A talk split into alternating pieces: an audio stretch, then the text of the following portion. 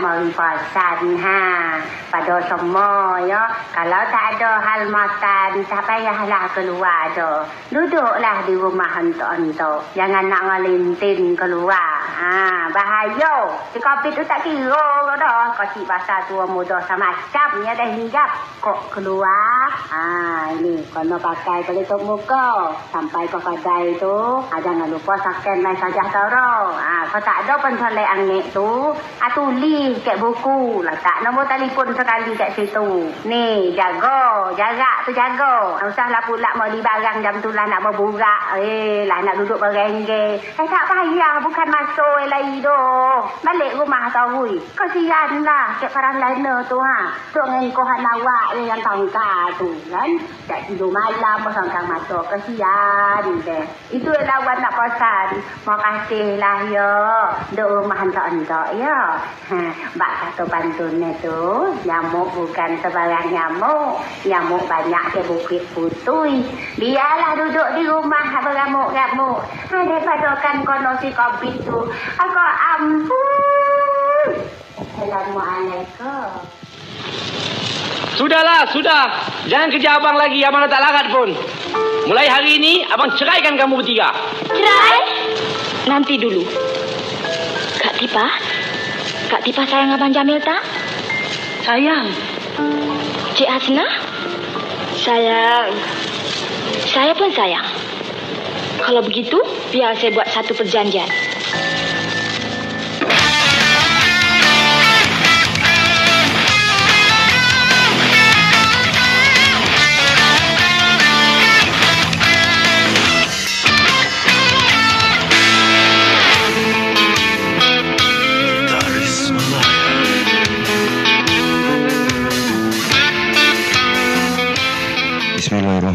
Assalamualaikum warahmatullahi wabarakatuh.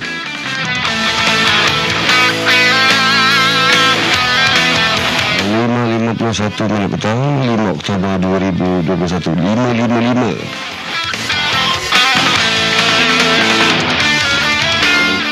Thank you, terima kasih kerana mendengarkan siaran saya ini.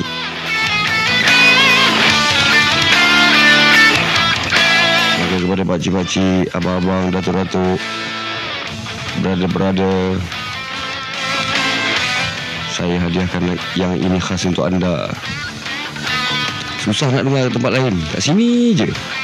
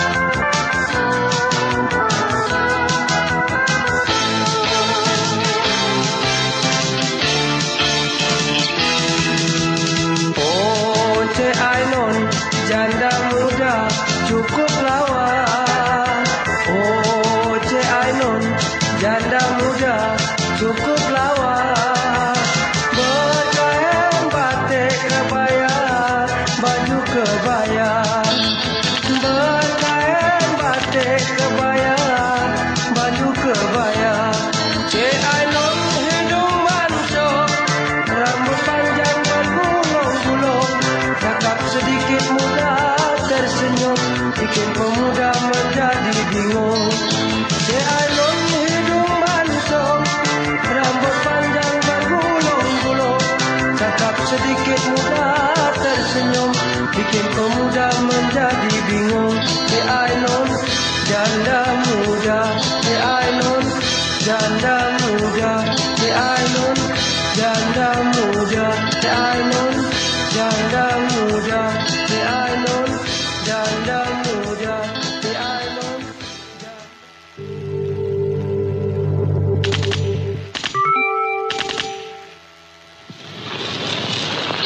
Sudah. Jangan kerja abang lagi. Abang dah tak larat pun. Mulai hari ini, abang ceraikan kamu bertiga. Cerai? Nanti dulu. Kak Tipa? Kak Tipa sayang Abang Jamil tak? Sayang. Cik Hasna? Sayang. Saya pun sayang. Kalau begitu, biar saya buat satu perjanjian.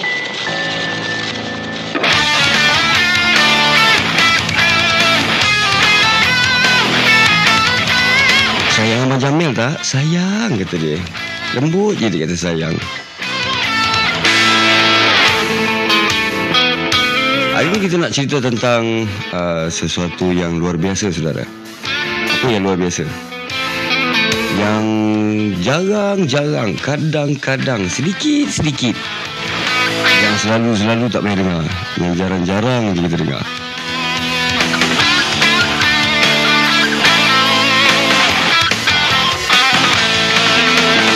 Pagi tadi sekitar jam 10 ha, Kalau tak salah 10 lebih lah dekat, oh, 11 lah 11 lebih. Saya ingin sampaikan cerita saya Supaya ianya boleh bantu anda yang ketika ini mungkin rasa nak U-turn Nak patah balik, nak putus asa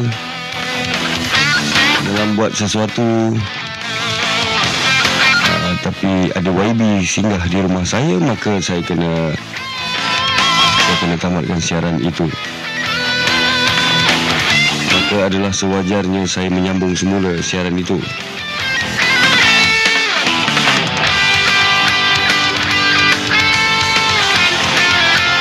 Tapi adalah lebih baik kita sambung dengan semua sekali kita sambung.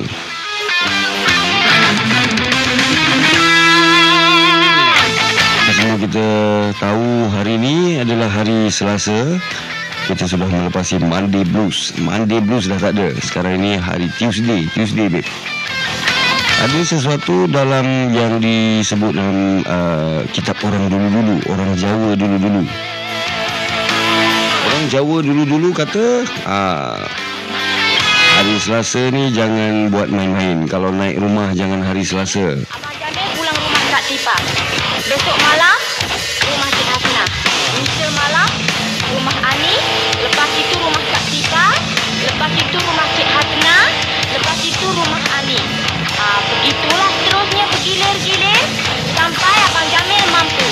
Alamak, sampai abang jangan mampus. Hei. Okey, saudara. Ah, hari Selasa dikatakan dalam kitab Jawa, saudara. Tidak boleh naik ah, tiang rumah, jangan buat rumah hari Selasa. Ah, apa lagi hari Selasa? Tak boleh potong kuku. Hari Selasa ah, tak boleh potong rambut. Eh, macam-macam lah pantang larang hari Selasa. Jika kita lihat? Uh, Kalau kita lihat hari Selasa dalam Islam Apa yang berlaku? Katanya Wallahualam Ini saya baca dalam tafsir. Ibnu Khasir tak silap saya? Saya tak silap lah Kalau kalau salah betul kan? Yang kecam. Di zaman-zaman sekarang ni Ada banyak ustaz wanabi ni kan? Jadi kita kena beritahu awal-awal dulu. Katanya ialah hari Selasa adalah hari Habil dan Kabil melakukan pembunuhan. Hari merupakan hari pertumpahan darah Ha, jadi dikatakan hari Selasa ni hari yang tak apa nak elok lah. Jadi kalau hari Selasa ni kalau orang yang mengamalkan perubatan secara kebatinan ni hari Selasa ni biasanya hari yang uh, kena relax lah. Dia tak boleh buat. Itu kalau dia ada apa uh, dikatakan pakai masalah-masalah uh, pakai masa macam apa aku cakap ni? Abang ceraikan kamu. pakai masalah apa ni apa ni? Pakai masalah-masalah kebatinan yang berkait dengan keilmuan hitam. Sayang. katanya begitu saudara. Hari ini hari tak jadi. Sayang. namun namun jangan salah faham. Uh, ada juga dikatakan bahawa hari Selasa kalau anda pergi satu kedai kedai tak buka hari Selasa Maknanya kedai tu bukan Kedai tu telah pakai pelaris Uh, tapi itu hanya cerita saja saudara. Macam saya, saya cuti hari Selasa. Sebab apa? Saya memang suka lah Ada kawan saya Senoi Sate Senoi Sate ni jual sate di Kota Damansara Siapa tak tahu? Tapi kan mengaku duduk Kota Damansara Rugilah dia. Uh, Dia kena pergi check dulu. Kalau kenal Wak Kerang Anak Ramai ha, Tahu Sate Vampire. Sate sedap sekarang ni Dah tukar nama. Jadinya dia suka tutup hari Selasa. Sebab apa saudara? Sebab hari Selasa. Kata dia pada saya lah Hari Sabtu Hari orang bercuti. Orang order banyak. Hari Ahad pun macam tu. Hari Isnin pun order macam tu. Hari Selasa biasanya kurang bos. Pergi tengok wayang lagi baik. Jadi hari Rabu buka balik. Itu perkiraan dia. Saya pula hari Selasa Kenapa? Hari Selasa saya saja-saja cuti saja je saya nak mengenakan orang-orang yang mulut-mulut bising-bising ni kan. Yang suka uh, cakap-cakap sana cakap-cakap sini tu kan. Uh, sajalah saya kata okey saya ambil hari Selasa uh, boleh pahala beri menung orang oh, pahala beri hari Selasa oh, hari Selasa pahala beri bila saya saya cuti hari Selasa uh, orang akan kata oh inilah dia ilmu yang pelik-pelik ni. Ha, jadi kita kasih can lah kan. Dia nak buat dia nak buat amal untuk saya saya bagi can sebenarnya kalau terdesak saya buat juga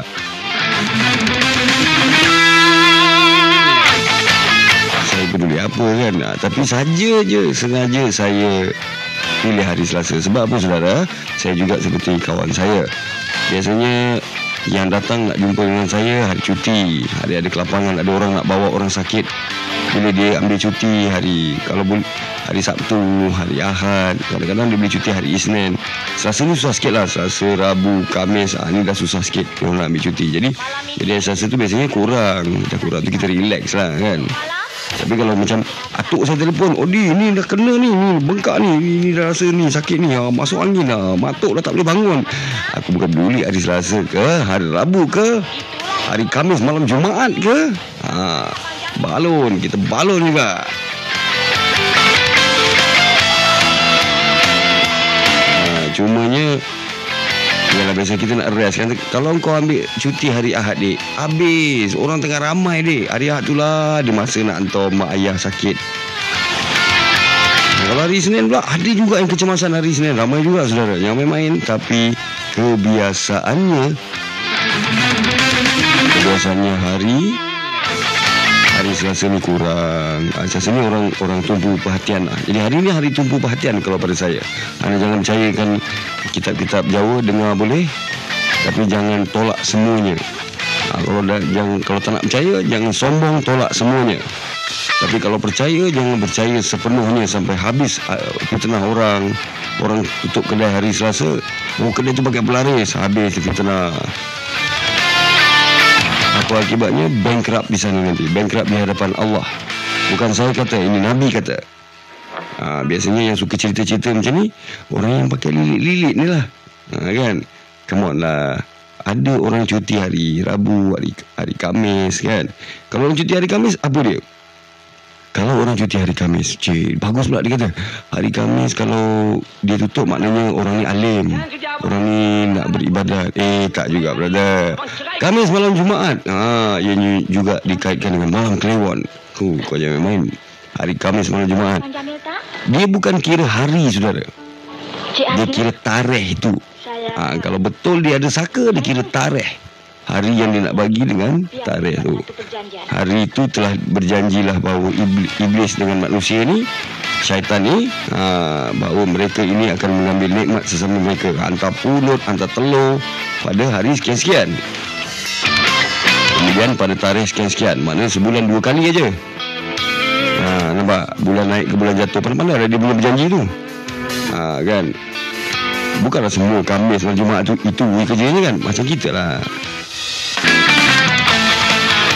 kahwin Dah kahwin kan Takkan tiap Kamis malam Jumaat Sebulan ada empat kali saudara Hari Kamis. Takkanlah empat kali itu Tok Wan aku nak Kamis malam Jumaat je Mak tunggu kat rumah. Ha, Tak juga. Cakap aja kan Dah umur 60 Kamis malam Jumaat Tahajud lah Lagi apa. Ha, Jadi jangan suka-suka Pertenah orang. Jangan suka-suka Kata dekat orang Tapi macam-macam jadi kan? Ha, Itu sebab Dulu dulu saya belajar brother ha, Ini kalau ada yang yang Ini saya Ustaz-ustaz dengar ni kan? Ustaz ni dalam bahasa Arab saudara Dalam bahasa Melayu dia cikgu. Okey cikgu-cikgu Ustaz-ustaz. Tolong betul kan eh? Yang saya baca je lah. Yang, yang saya tahu Yang saya belajar Rasulullah sallallahu alaihi wasallam bersabda, "Jangan kamu hidupkan fitnah yang sedang tidur." Anda tahu tak fitnah tu artinya apa? Fitnah itu artinya huru hara. Huru hara tahu huru hara. Jadi jangan mungkin Nabi nak cakap jangan buat huru hara. Ha, jangan jangan buat orang jadi bergaduh, jangan jangan kau cari pasal, jangan jangan bangkitkan sesuatu yang boleh menimbulkan huru hara. Ha, itu itulah maknanya fitnah. Bukan fitnah orang mengata saja kalau kalau macam tu tak adalah perkataan fitnah kubur. Apa maksud fitnah kubur? Ya, fitnah kubur artinya seksa kubur. Ha, jadi kita ni mudah saja saudara. Kita hidup dalam dunia ni mudah je Allah kata nak masuk syurga. Mudah kan? Yang anak lelaki jagalah ayah dan ibunya. Jangan kata cheese pun. Senang kan? Senang jaga mak ayah. Mak kata balik, balik. Ayah kata pergi mandi, pergi mandi. Kan senang. Nampak senang. Tapi itulah dia. Nampak macam senang. Kemudian yang perempuan taat pada suami. Taat. Jangan jangan jangan lawan. Cari redha suami. Syurga tempatmu. Ha, tapi apa pasal perempuan boleh banyak dalam neraka? Pasal itulah yang paling susah saudara. Nak mencari redha manusia ini bukan senang. Redha Allah ini mudah saudara. Anda bagi lalat itu uh, kelapangan untuk uh, makan di makanan anda. Katalah. Anda ada kuih sikit. Tiba dia lalat hinggap. Anda biarkan. Biarlah. Rezeki dia tu. Takkan kita nak kita nak halau dia dalam keadaan rezeki dia. Biarlah. Itu pun dah nak habis. Nanti kita biar.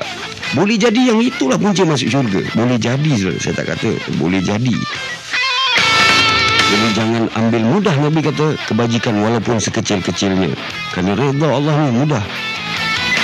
Tapi redha manusia belum tahu dik. Belum tahu. Redha manusia dah susah.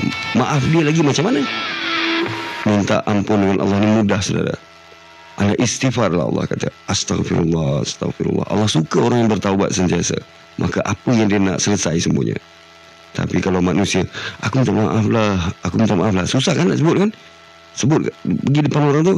Uh, Wak, aku minta maaf Wak. Sebenarnya uh, kan susah tu nak sebut. Uh, jadi kalau kita tak minta maaf, apa jadi? Jadi berbagai macam fitnah berlaku, huru hara berlaku. Kemudian fitnah tu yang berlaku tu nak berlaku selepas ni yang dalam kubur tu. Di hadapan Allah besok macam mana? Kerana semua kita lepas puasa di bulan Ramadan, solat lima waktu, mengucap dua kali masyahadah, haji pergi sampai sepuluh kali, umrah beratus kali, derma lagi. Oh, dahsyat. Tapi, kata orang. Apa jadi? Apa jadi? Nak minta maaf? Mampu tak pergi. Apa berlaku? Tak minta maaf. Jadi orang itu akan dakwa anda di sana. Dia dakwa kita. Kerana kita fitnah dia. Kita kita menimbulkan huru hara dalam hidup dia. Ah, dah macam mana tu? Ah, belum tentu kalau kita jumpa dia, dia nak maafkan. Dan belum tentu kita jumpa dia tu, kita berani ke cakap. Sebenarnya aku yang buat cerita tu. Berani tak? Akan ada jadi masalah. Tapi itu jalan yang paling mudah. Kalau anda ingin mahu masuk syurga. Antaranya ialah. Pertama, jangan timbulkan fitnah. Jangan buat huru hara di atas muka bumi Allah ni. Jangan bagi perang. Kerja jin itu berperang saudara. Maka digantikan dengan kita Sebagai manusia Untuk mewarisi Amanah Allah subhanahu wa ta'ala ini Iaitu dunia ini. Tapi aa, Kalau jin melakukan kerosakan Kenapa kita sambung kerja jin itu? Itu yang pertama. Yang kedua Kalau lelaki redha ibunya Kasih ayahnya Tapi redha ibunya. Kerana ibu yang lahirkan dia Kalau itu tak boleh hormat Tuhan apatah lagi. Tuhan jadikan anda Ibu lahirkan anda. Kalau ibu yang lahir tak berhormat Yang jadikan pun sama lah Biasanya macam itulah. Itulah si tanggang maling kundang ni. Jadi Susah ke nak, nak ambil hati mak? Alamak kita kan. Senang lah Tapi jangan sangka senang brother. Takut di hujung-hujung rancangan itu Kau telah menyakitkan hati dia. Apa macam Mana nak pergi tu? Mana nak pergi kalau mak tak ampun? Ha, Kifarahnya atas dunia pun mungkin dah terbalas Anda makan ubat, orang ini makan ubat. Ubat yang sama, sakit yang sama.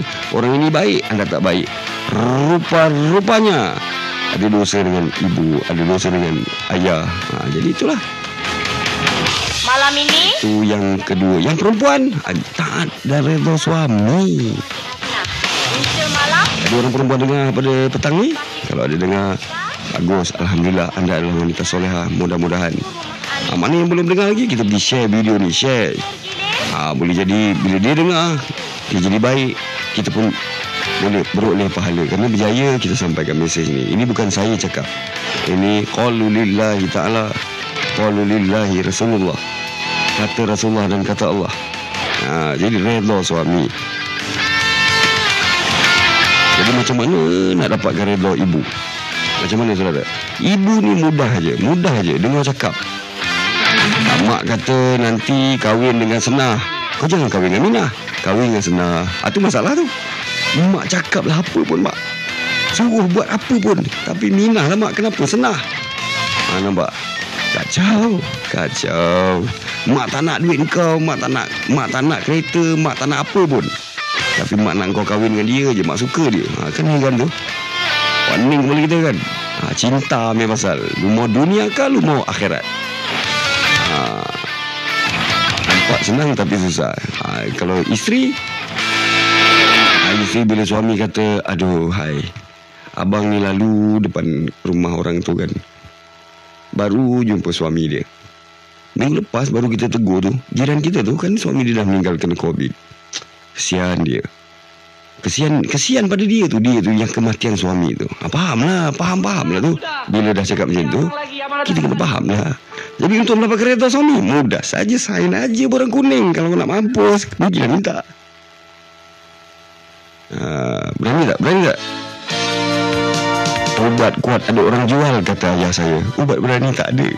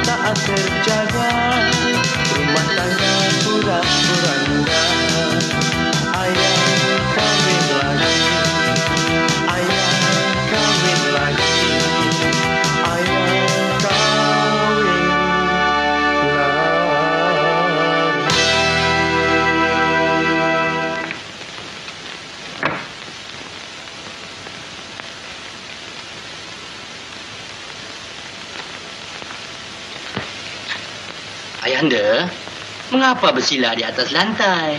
Nak baca doa selamat? Tidak. Tak fikir apa yang nak jadi pula.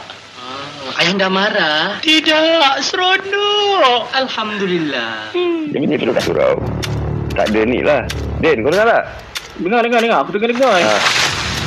Okey, lepas tu bila macam sorok ni, tak, seorang lah yang jadi kan. Yang lain semua menyorok lah kan. Okey. Benda tu kita main malam tu lah, malam-malam main. Ah, kan? Malam, malam tu pun main tu. Ah, malam tu pula tu lah. Kalau orang suruh tidur, kita main. Kita budak kan. So, masa tu, banyak nyorok. Nyorok, nyorok beria tau. Ah, Tentu eh. Penyuruk tu ada member aku ni lah Ini pun dah tua lah Aku harap dia dengar lah Dia, kan, dia tahu lah Dia apa kan Dia Dia tanya Mana kita air ni Kata dia Oh penyuruk ni Cakap Asal tempat ni Kau masuk dalam ni Kau tahu benda tu Apa tu Tempat mandi mayat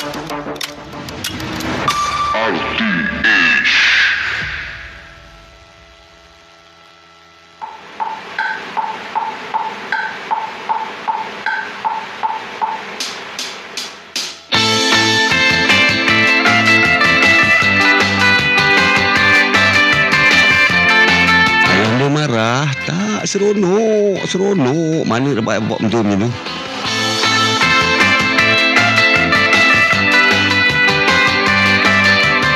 Balik pada kisah tadi saudara Balik pada kisah tadi eh? Ha, Jadinya sebenarnya kita hidup di atas dunia ini. Hui aku ni petang-petang ni dah macam ustaz pula dah Dan saya teringatkan uh, kita ni lah saudara eh. Kita dah lihat banyak kematian berlaku di sekeliling kita Kita selalu lihat ada kematian Kita selalu lihat ada pengkebumian Bahkan ada yang dah pergi itu adalah sahabat-sahabat kita Saudara-saudara kita Kadang-kadang suami, isteri kita Anak-anak kita mungkin dah tak ada ini nak raya ni saudara, nak raya.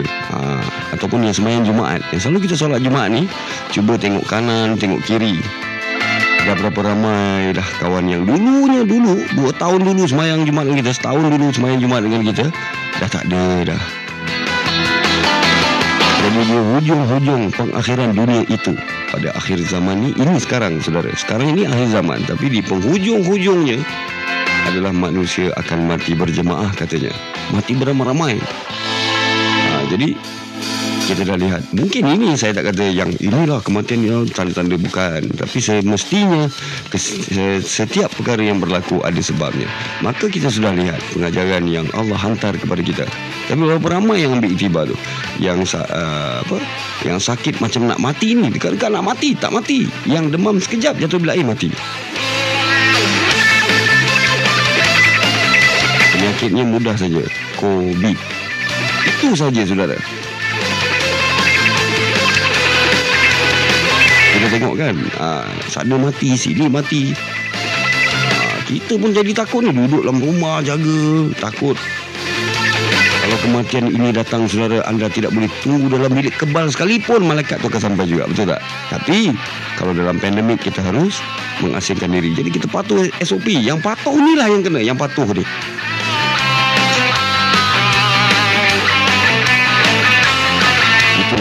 dikatakan takdir Allah Ajal maut, jodoh, pertemuan Itu semua kerja Allah Bukan kerja kita saudara.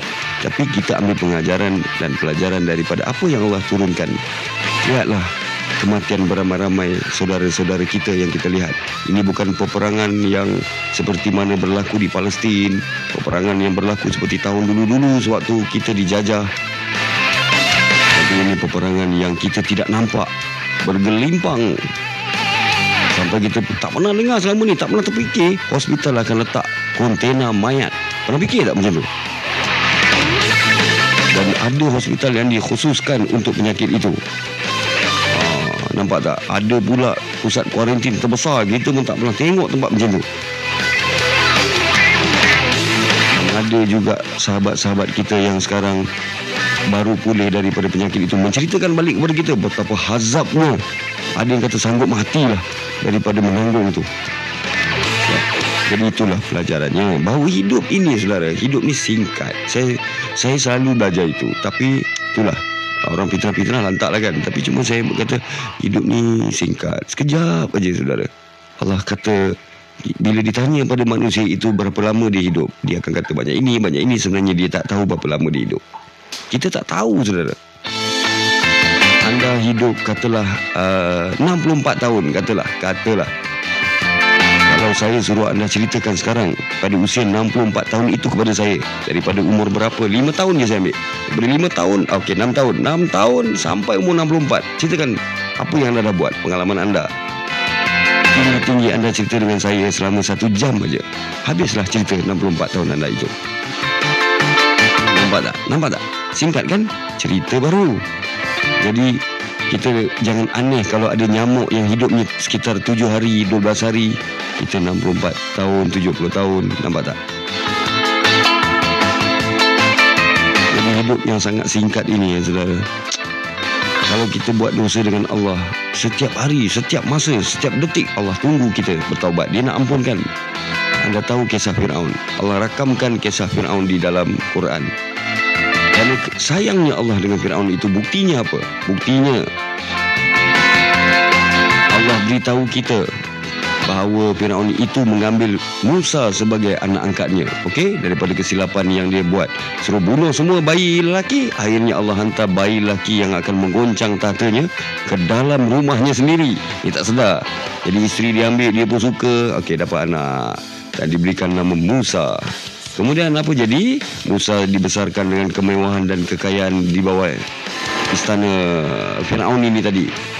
Pada satu hari Nabi Musa telah uh, berjumpa dengan satu perkelahian di antara kaum Khiti dengan Yahudi.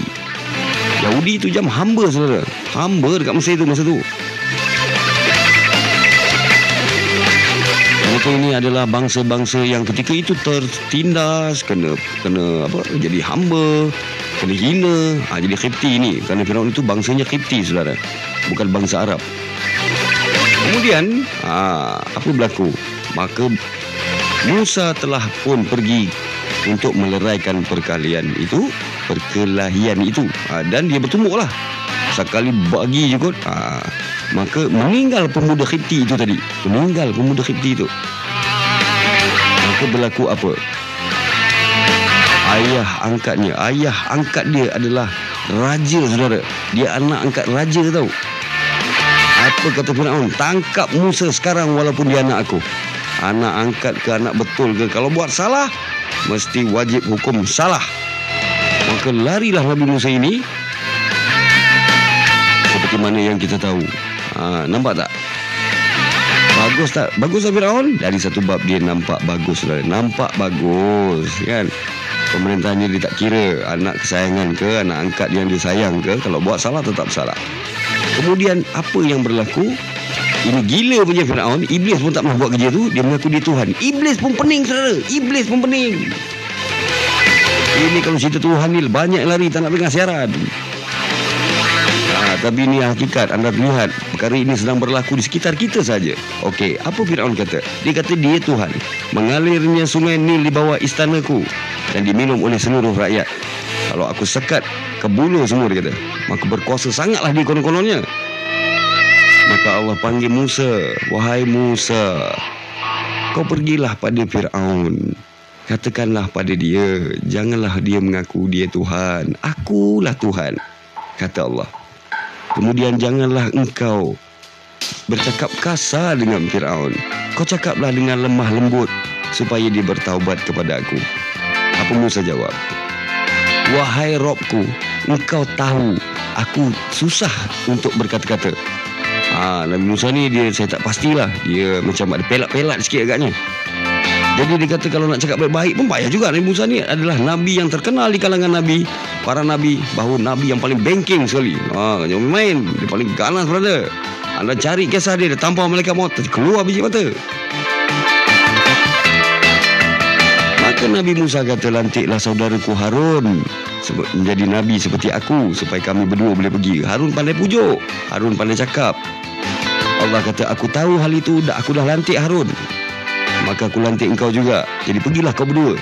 Ha nampak. Allah suruh cakap baik-baik. Suruh pujuk dia. Janganlah mengaku Tuhan.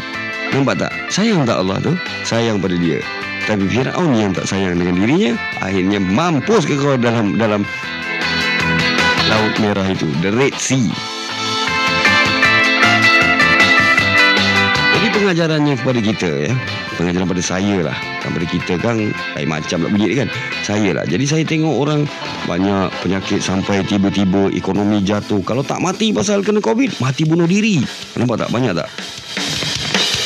Jadinya bila saya fikir-fikir balik ini adalah petunjuk dari Allah. Pada saya pada saya pada saya. Hidup kita ini singkat. Kematian hanya duduk di hujung-hujung mata je. Antara pejam dengan celik je. Betul tak?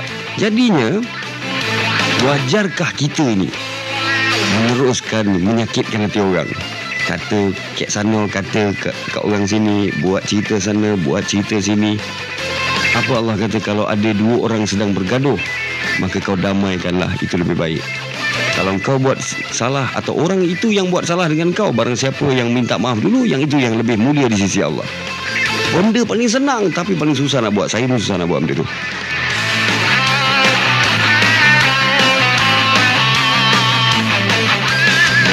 Harus kita minta kebaikan-kebaikan yang kita buat ni kepada siapa?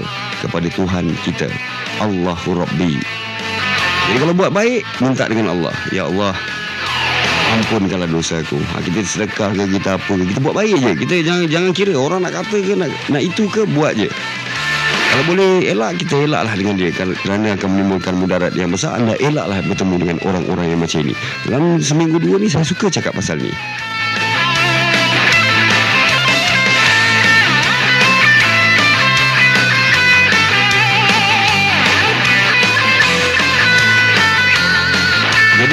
Bila kita fikir balik eh banyak masalah kita buat daripada kita kecil tu akal balik tu sampai sekarang. Berapa ramai ada orang kita sakitkan hati? Bayangkan sekarang ini zaman ini zaman ni segalanya di hujung jari kita di hujung jari anda. Anda nak makan picit. Anda nak ubat picit. Oh, senang aja dekat smartphone. Anda nak dengar radio anda tekan. Tak perlu cari radio. Segalanya hanya dengan satu alat saja yang dipanggil smartphone Nampak tak? Mudah tak? Dan sen- dengan di hujung jari anda saja anda boleh buat dosa dengan type. Type. Buat cerita.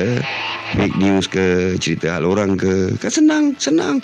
Tak nak, anda tak nak type, anda tekan. Hold and speak. Ah, speak. Nanti dia hold dalam kubur tu besok. Ah, speak.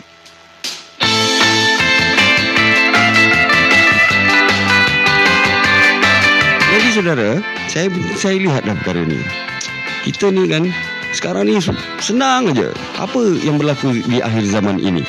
Mereka ambil gambar sebelum makan. Bukan baca doa sebelum makan, Dek. Bukan bismillah sebelum makan. Tapi ambil gambar dulu. Kemudian hilang nilai-nilai kemanusiaan. Duduk satu family ni. Satu family duduk dekat kedai. Tapi masing-masing buat alat sendiri. Semua yang ni main handphone, yang ni main handphone. Nampak tak? Ha, lagi bagus lah sekarang ni. Dua orang je boleh duduk. Bukan cakap sangat.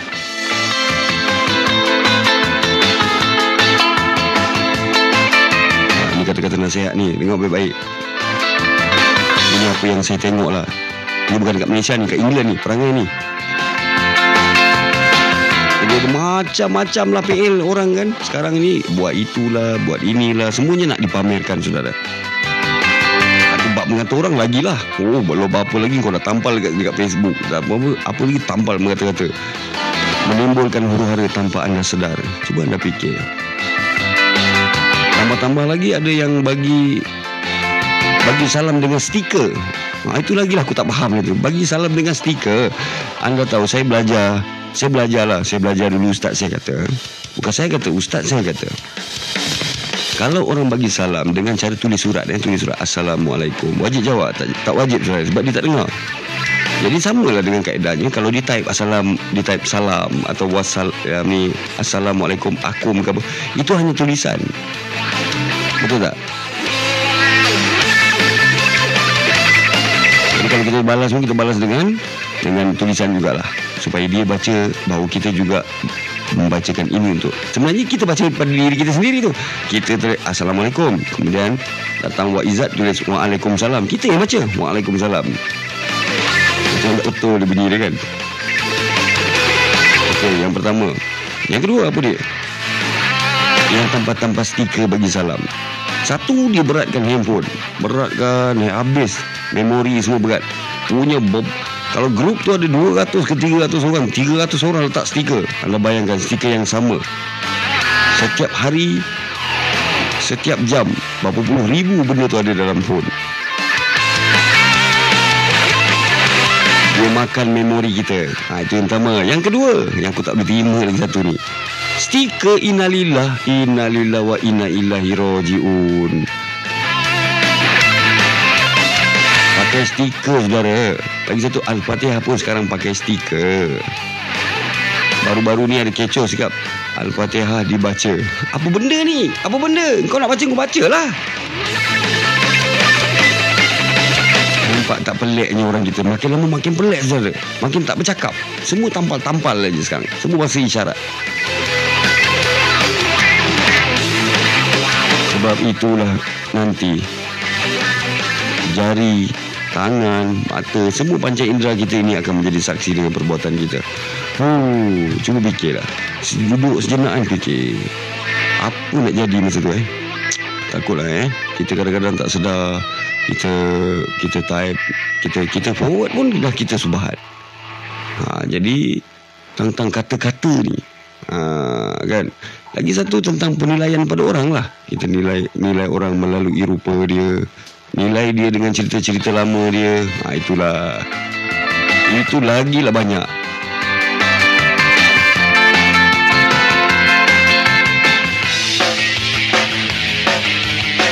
Jadi teruskan bersama dengan saya.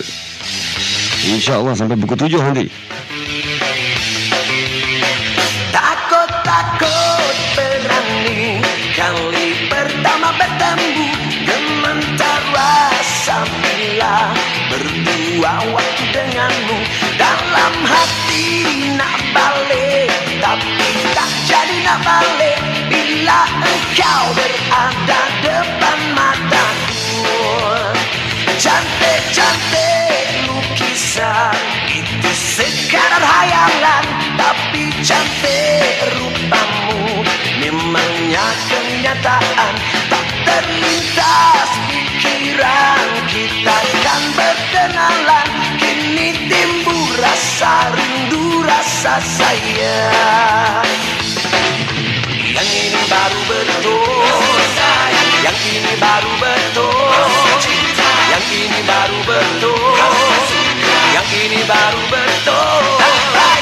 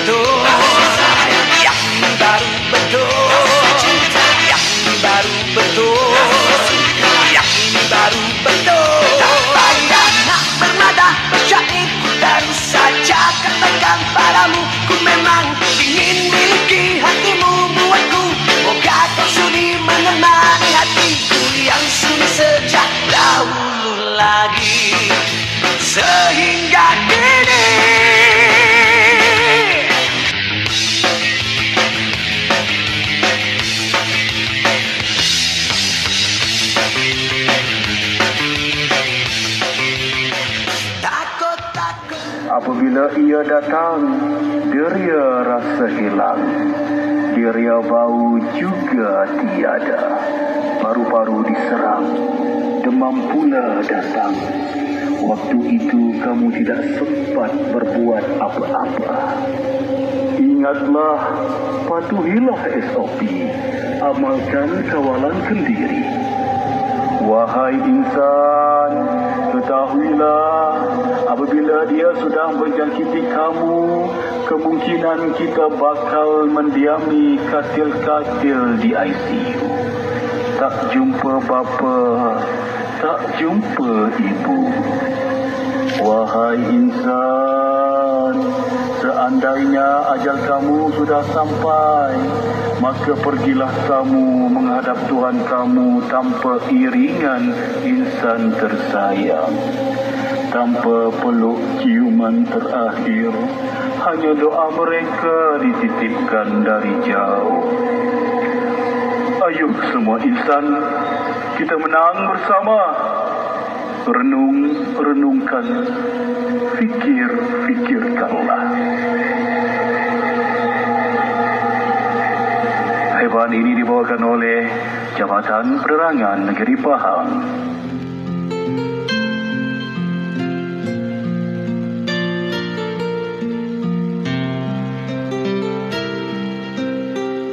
Enam tiga puluh lima minit petang enam setengah ketika ni. Jadi kita sudah sampai ke pertengahan perjalanan rancangan nampak? Hui, banyak ar tu. Jadi kita perlahan-lahankan dulu. Nak senja-senja ni kan? Ada orang tanya saya kenapa kerap sangat pasang cerita uh, iklan iklan covid ni?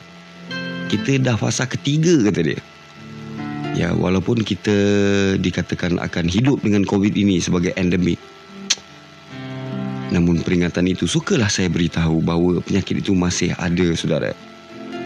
Hati-hati dengar tak tadi tu? Daripada Jabatan Penerangan Negeri Pahang. COVID itu benar, kata dia.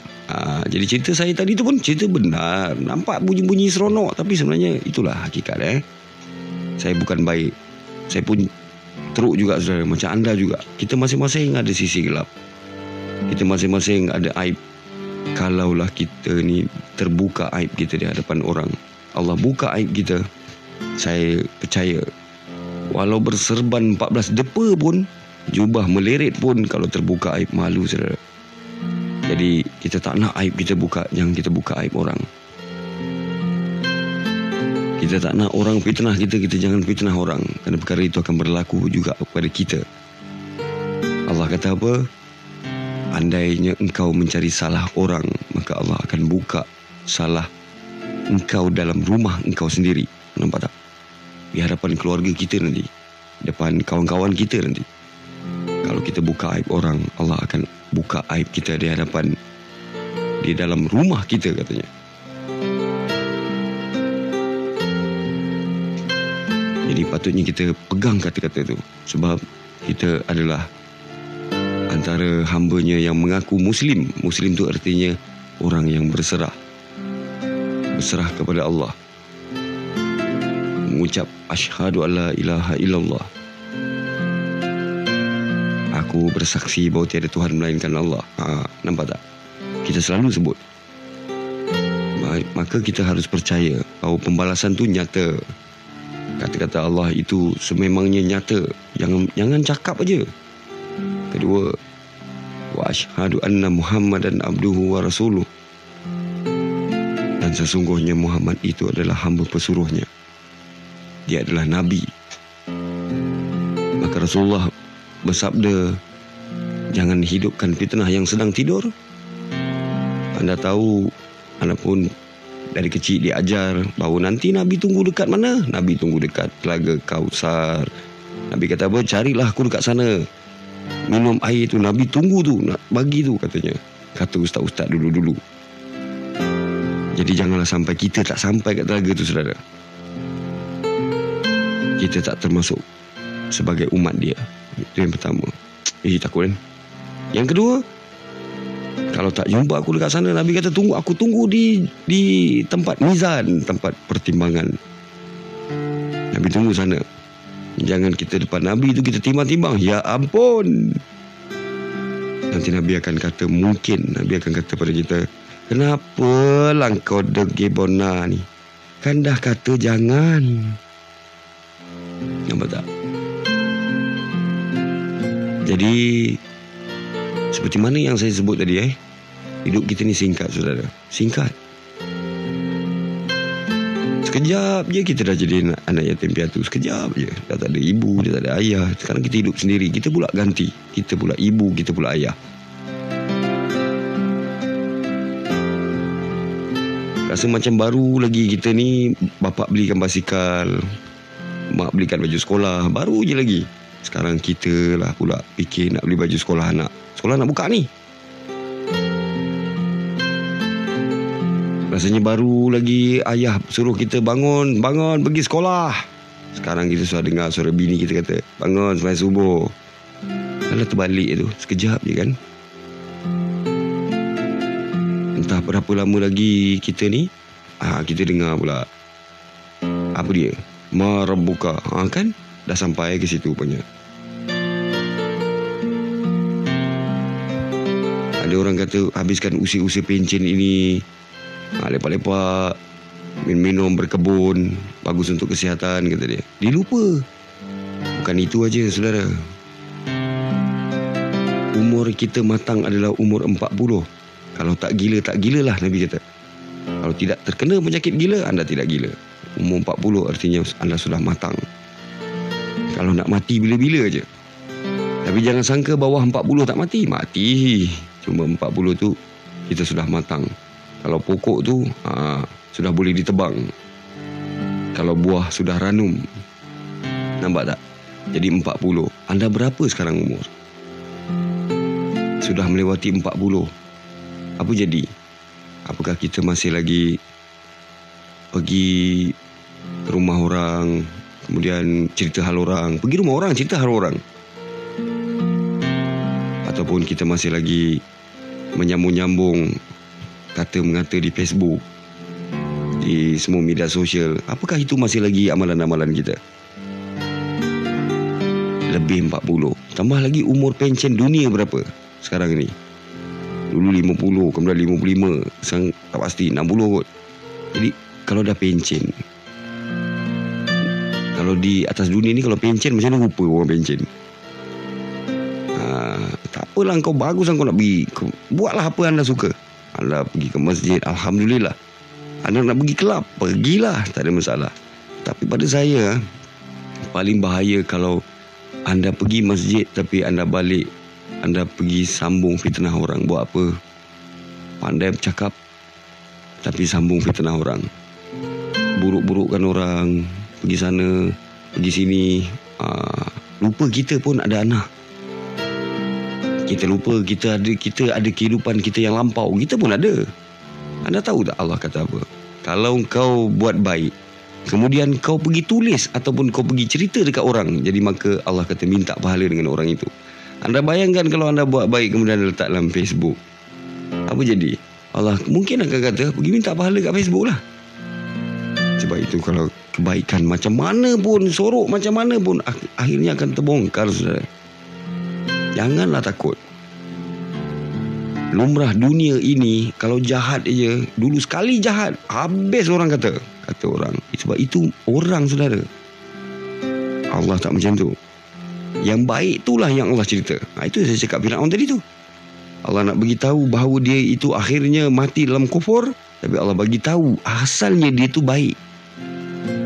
Tapi oleh kerana dia lupa, maka dia telah menzalimi dirinya. Nampak tak?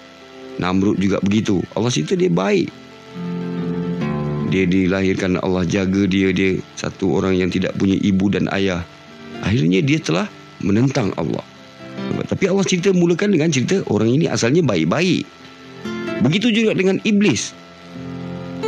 Asalnya apa yang Allah ceritakan dengan kita? Siapakah iblis? Namanya Azazil. Siapa dia? Dia adalah alim.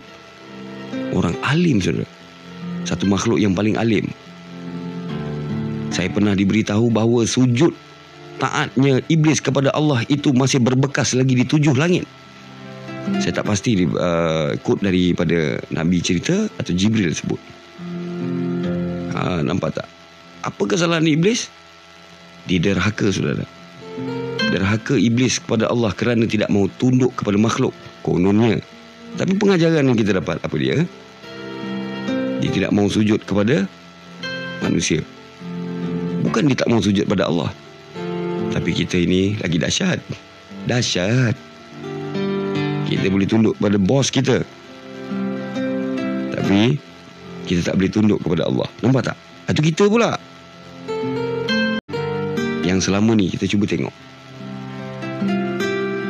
Dipesan pada kita kalau sedekah itu biar kiri tak tahu bi kanan memberi. Oh tapi sekarang kau jangan kau cerita semua kan. Takut orang tak tahu. Kan pelik macam itu kan.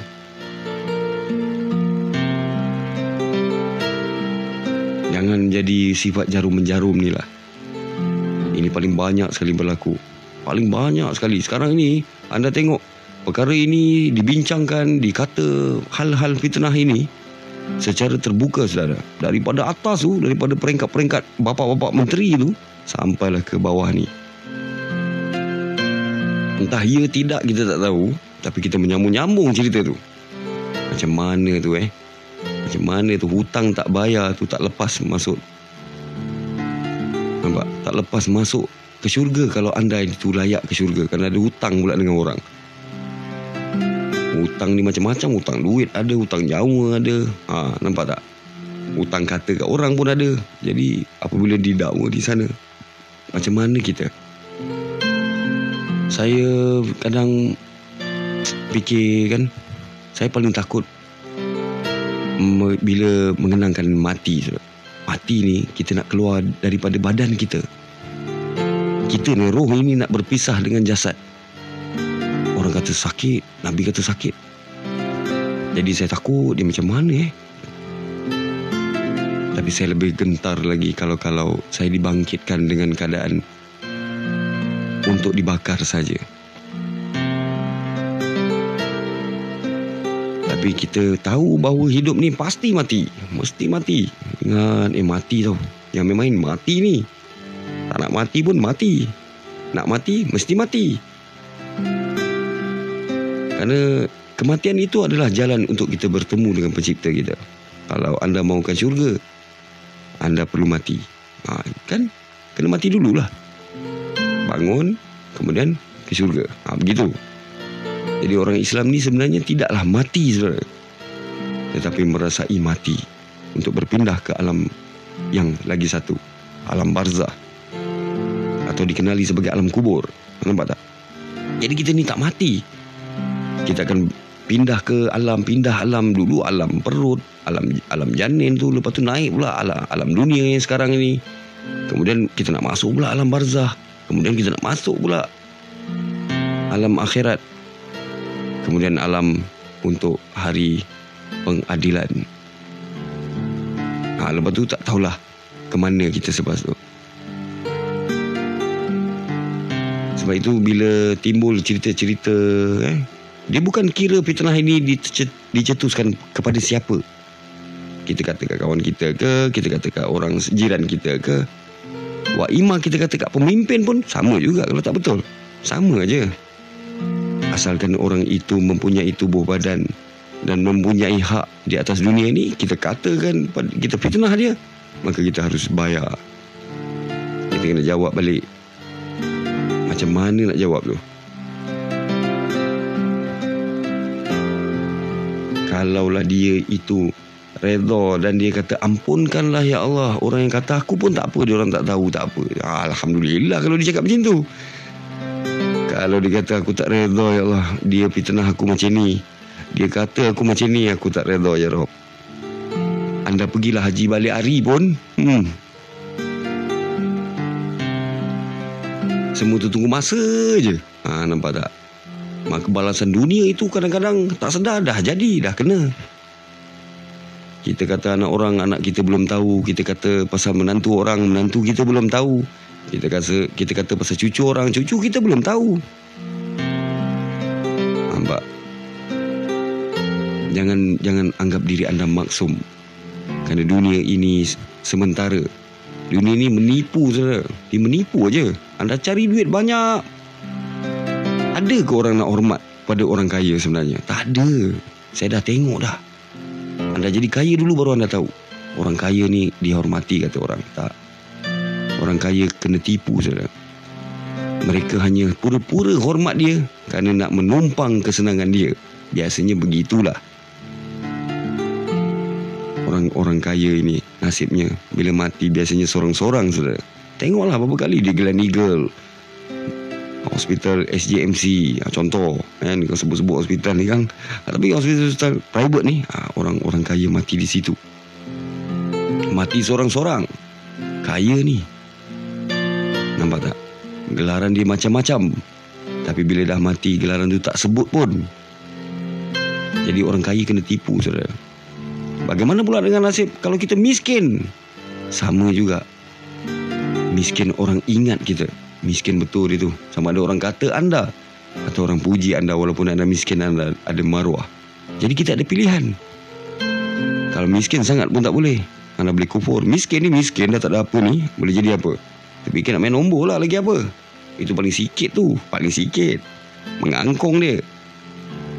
Saya ada juga pernah orang datang jumpa saya tanya benda-benda yang bukan-bukan. Ada. Kan? Tapi kalau orang yang sederhana hidupnya. Hidup ini biar berkat. Bila berkat dia jadi senang. Biar tak kaya tapi senang. Senang nak pergi haji, senang. Pergi juga. Orang tu duduk hotel mahal-mahal, kita pun duduk hotel juga. Walaupun tak mahal, hotel juga. Tempat sama, sama juga. Kaabah tu juga yang kita tawab. Kaabah itulah orang kaya tawab. Kaabah itulah raja-raja tawab. Jadi berbezanya saudara. Di situ Allah tunjuk bahawa semuanya sama. Namun yang terbaik di sisi Allah ialah takwa. Orang yang bertakwa. Jadi takwa ni inilah dia.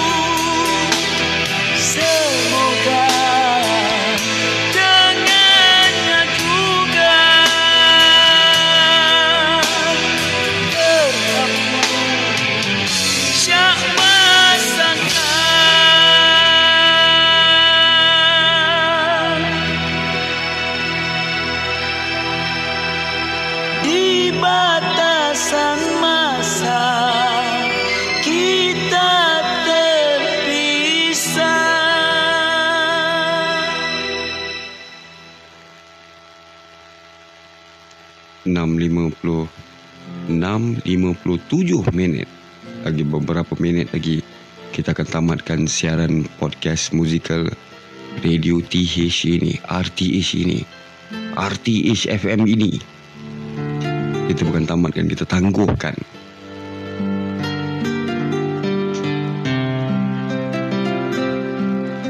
Kita ini sekarang ini lahir-lahir ke dunia saudara Kita berada di sebuah perbatasan masa sebab itu ada surah masa.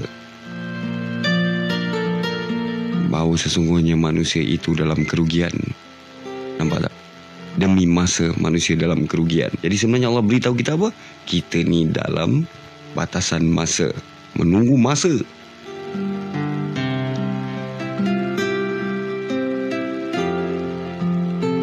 Jadi marilah kita renung-renung diri kita. Allah suka kita muasabah diri kita, saudara. Kita muasabah kita sentiasa ingat bahawa kita bukanlah yang terbaik. Tapi kita nak jadi yang terbaik. Ha, begitu. Jangan ingat, ah, bila aku, aku ni tak bagus lah. Kan anxiety kau. Jadi kau kena fikir bahawa kau tak terbaik. Kau bukan yang terbaik. Tetapi kau ingin jadi yang terbaik. Mudah-mudahan akan baiklah semuanya. Kalau kita lihat apa yang berlaku depan kita, ada orang buat silap, ada orang betul, itu adalah pelajaran untuk kita. Allah tegur kita dengan cara itu. Allah hantar kawan-kawan yang macam itu. Allah hantar peristiwa-peristiwa yang orang lalui di hadapan kita. Untuk apa saudara? Untuk kita renung bahawa Allah sedang mengingatkan kita. Bahawasanya kita ini sesungguhnya dalam kerugian kalau kita tidak mengambil apa-apa pelajaran dalam hidup ini. Kerana demi masa manusia itu dalam kerugian. Dan yakinlah bahawa tiap-tiap kesusahan pasti ada kemudahan.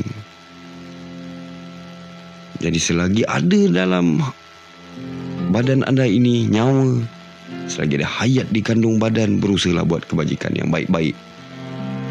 Orang yang sedang berada di dalam kubur itu, di alam barzah itu sedang merayu kepada Allah untuk dihidupkan walaupun sehari. Kerana dia nak bagi sedekah, saudara. Sedekah ni panjang cerita dia. Sedekah ni bukan wang ringgit saja. Sedekah nasihat macam ini pun kira sedekah juga. Jadi ikutlah kemampuan kita. Saya tangguhkan dulu siaran ini 6.59 minit. Uh, petang, tujuh ni kita, kita kategori petang. Udah senja kata orang. Jadi kita jumpa lagi insyaAllah malam ni. Malam ni insyaAllah betul-betul jadi dengan izin Allah itu. Semoga anda bersama dengan saya malam ni di RTS. Jangan lupa subscribe dan follow link kami dengan ucapan dari saya Assalamualaikum warahmatullahi wabarakatuh. Saya hadiahkan ini untuk anda hanya di RTH. Radio khas kita bersama.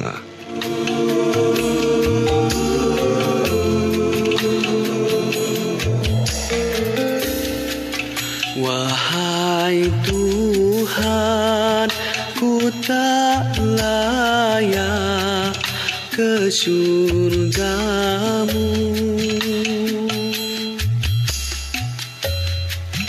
Namun tak pula aku sanggup ke nerakamu.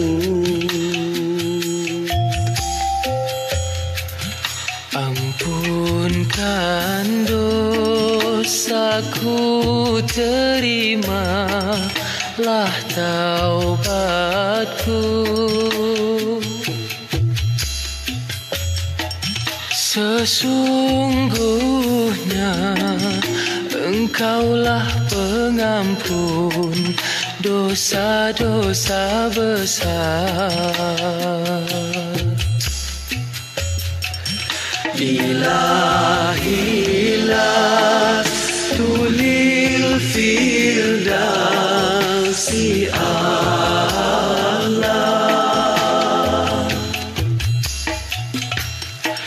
Wala